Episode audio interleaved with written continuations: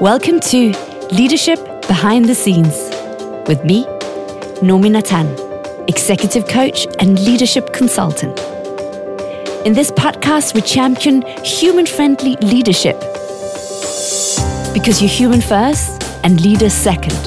We share tips and insights on how you can increase your impact and influence so you can be the leader you've always dreamt of being and feel proud when you look in the mirror.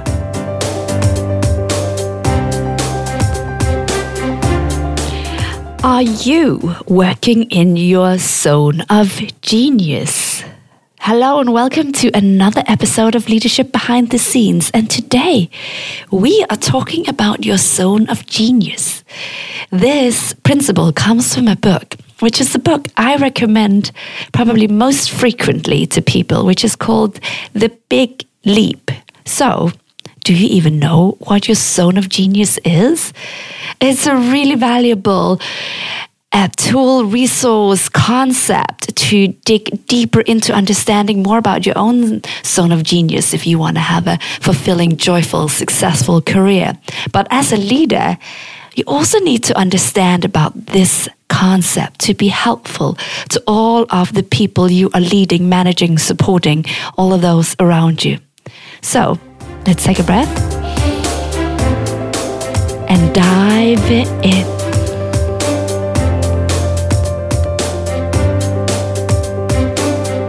Have you read The Big Leap by Gay Hendricks? If you haven't already read The Big Leap, I highly, highly recommend that you get The Big Leap. You can get it on Kindle, on paperback, probably hardback. I don't know, used, new, whatever.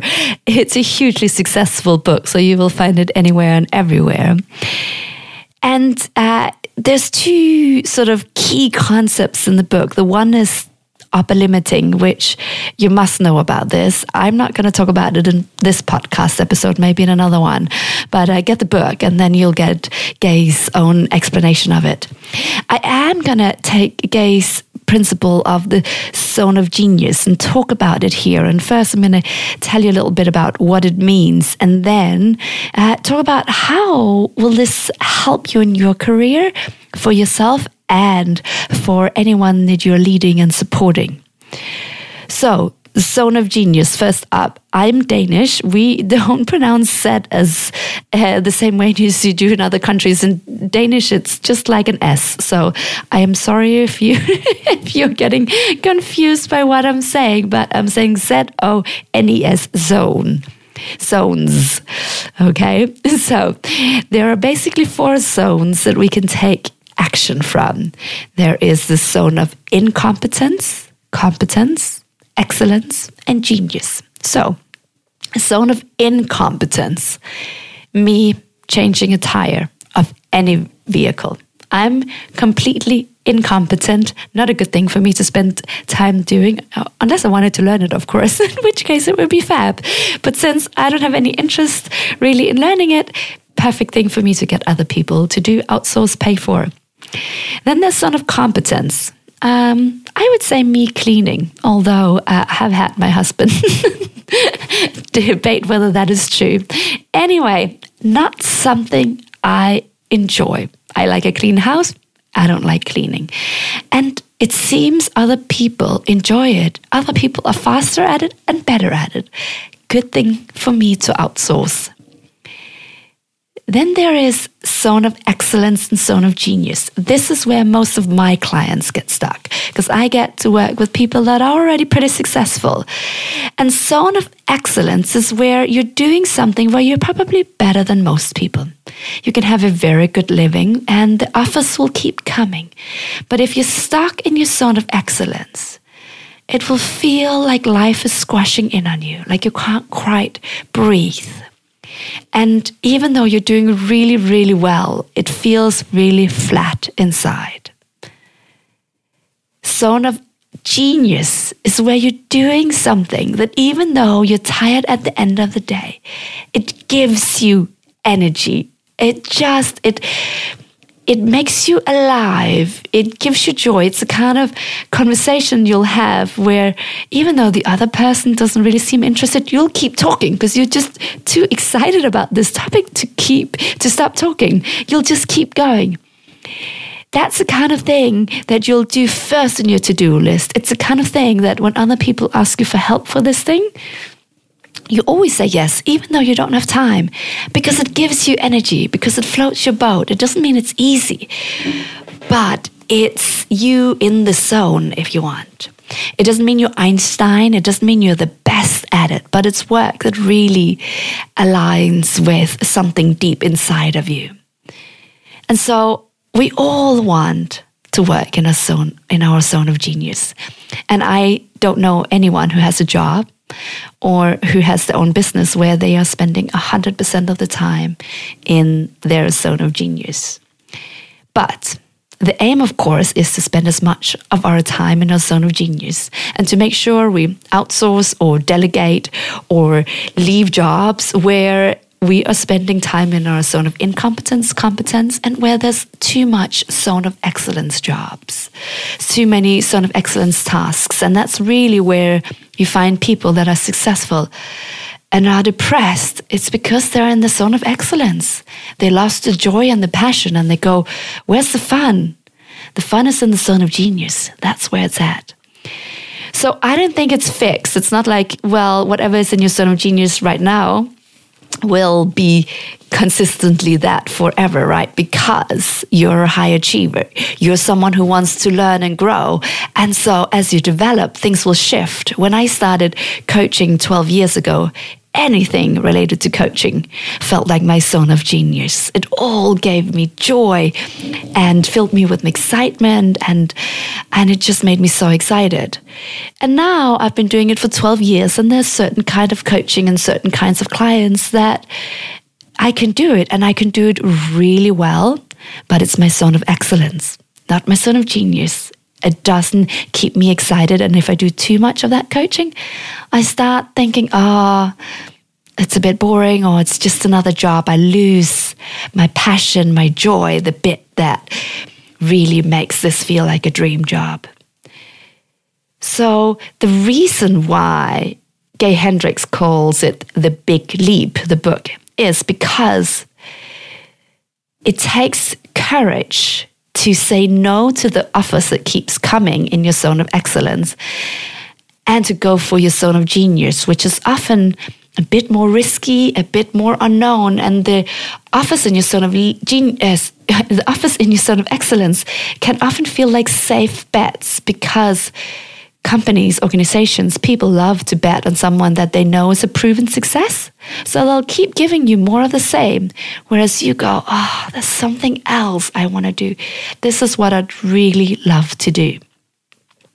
Now, you might be sitting going, I don't even know what my zone of excellence uh, is. I don't even know what my zone of genius is. How do I tell the difference? Well, you tell the difference by how it feels. You know, when you look at the clock and three hours have gone and it felt like two minutes, most likely you were in your zone of genius. It was flowing. And other things, you're working at it and working at it, and it feels like forever. Well, you'll be in one of the other zones. So there are many clues to your zone of genius, and depending on where you're at in the journey, these questions can help you get deeper into it it's usually like peeling the layers of the onion. It's not a process you answer once. It's not one simple answers. And as I say, as you keep developing and growing, it will shift and deepen and you'll get more clarity. So it might be, as I said, that, hey, coaching is my zone of genius. But as I keep working on it, I'll realize there's a certain kind of client or a certain type of coaching that really is my zone of genius. And the same when people go, well, I really love, you know, uh, supporting, developing other leaders and growing them. Well, if you dig deeper into that, you might find that there are particular types of people that you really love coaching, developing, mentoring more than others?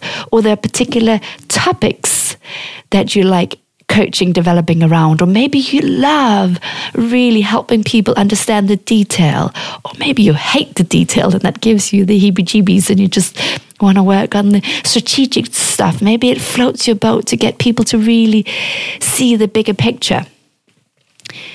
So, how do you dig deeper into this? Well, you know, you can ask yourself questions like this What would you do even if you weren't paid for it? And you might come up with things that you go, that's not in my job description. Just, you know, if you want to do this properly, just jot down all the answers, later on make sense of it, but just see what comes. I also often ask the question of what TV programs, books, uh, news. What what do you consume? Why do you like consuming this podcast? What is it you like about this particular TV show? Because for a long time I thought I was going to be an interior decorator or interior designer because I loved makeover shows, home makeover shows. And then I realized I don't really care whether the wall is blue or green. I don't really have a point of view about whether it should be this kind of couch or that kind of couch. What I realized later on was I like any kind of makeover pro- program because I love transformation, the shift, the process of change. That's what excites me, the possibility of what needs to shift here for us to get to a new possibility. And so you can see why I'm a coach, right? That's the piece that is the link. So you often need to ask yourself many, many whys. But why does that matter? Why does that get me excited? Ask yourself, what do you always say yes to? Which days do you feel drained? And which days do you feel excited? Which projects give you energy and why? Why? Why? Keep digging into this. So, as I said, his book will uh, give you more examples, more clues into this. But really, I encourage you to go on a journey of self discovery on this. And I sit with my clients often digging into what is it really that floats your boat? What is it really that gets you excited? And as I said, it often takes courage because, yes, you might have to say no to something cushy and comforting. And maybe that's not the right time for you, and you have to live with that decision then. But to go for more of your zone of genius takes courage. And you don't necessarily have to change your job. You could look at how could you increase some of those tasks? How could you get to do more of it? Because if you're a leader of other people, you want them to spend more time in the zone of genius. Because when they're there, they just give it their all. They are loving it. They want to do this. They're showing up because they want to, and it fuels them. And when people are that excited, they'll do really great work. They will go that extra mile. They will read that extra thing. They will do that extra conversation or that extra piece of research to get it just amazing. And so, I want you to have these conversations with your teams, with whoever you're working with, whether you're directly managing them or whether you're influencing them, and find out what is it that lights their fire? What gets them excited in terms of things they do? And ask them why. And you can pay attention to people you work with regularly and go, wow, I saw you yesterday and you just seemed like you were on fire. What was it that was getting you so excited? And then help them go, but why? What about that was so exciting? I tell you, they will love that conversation because to most of us, our zone of genius are things that come easy. And so we feel almost guilty for doing a lot of it or for getting paid for it. It's easy and it's fun for us. It's not easy in the sense that it doesn't require any effort, but it's easy because it lights us up. It feels good it's like going with the stream rather than against the stream. It gives us extra powers to keep going. And so people will love you if you keep helping them figure out what it is that gives them energy. Because you need to pay attention to this when you go for that next job opportunity. When you look at how you want your role to look in the future when you look at what you want to delegate and outsource. And this is one of the things that happens to a lot of people that become, you know, getting people responsibility, becoming leaders, managers. They sometimes have to outsource or delegate the things that they love the most. So we promote specialists people that are really good at one thing. And then we give them managerial responsibility. And then we go, okay, well, now you're just overseeing the people. Don't worry about the detail. For some people, that really works. They go, Yay, I don't like the detail. I'm so happy. Now that I just get to oversee it, I love managing the people that do the detail much better than I love the detail. And for other people, they go, But I love doing that thing. I love doing that thing. Now I don't get to do it anymore. Hmm. So pay attention to this because this is important for you and it's important for others. And it's very often easier to spot in others because you will know what tasks they just get done quickly, which ones they, you know, they have a twinkle in their eye when you tell them there's more of that. If they never have a twinkle in their eye, you might have to have a very different conversation with them. But dig into this. And as I said, accept that it doesn't have one straightforward answer, one simple sentence. It's a multi layered process. Thank you for listening. If you enjoyed this episode, please do share it with your friends and colleagues. And it would mean the world to me if you would leave a review in iTunes, Stitcher, Podbean, Google Play, wherever it is that you're listening, as it will help other people find the podcast. If you don't want to miss another episode, do subscribe here and head over to nominatan.com and sign up for my email list too. Now take a breath. Because no matter how busy we are, there's always time to breathe. Have a great day.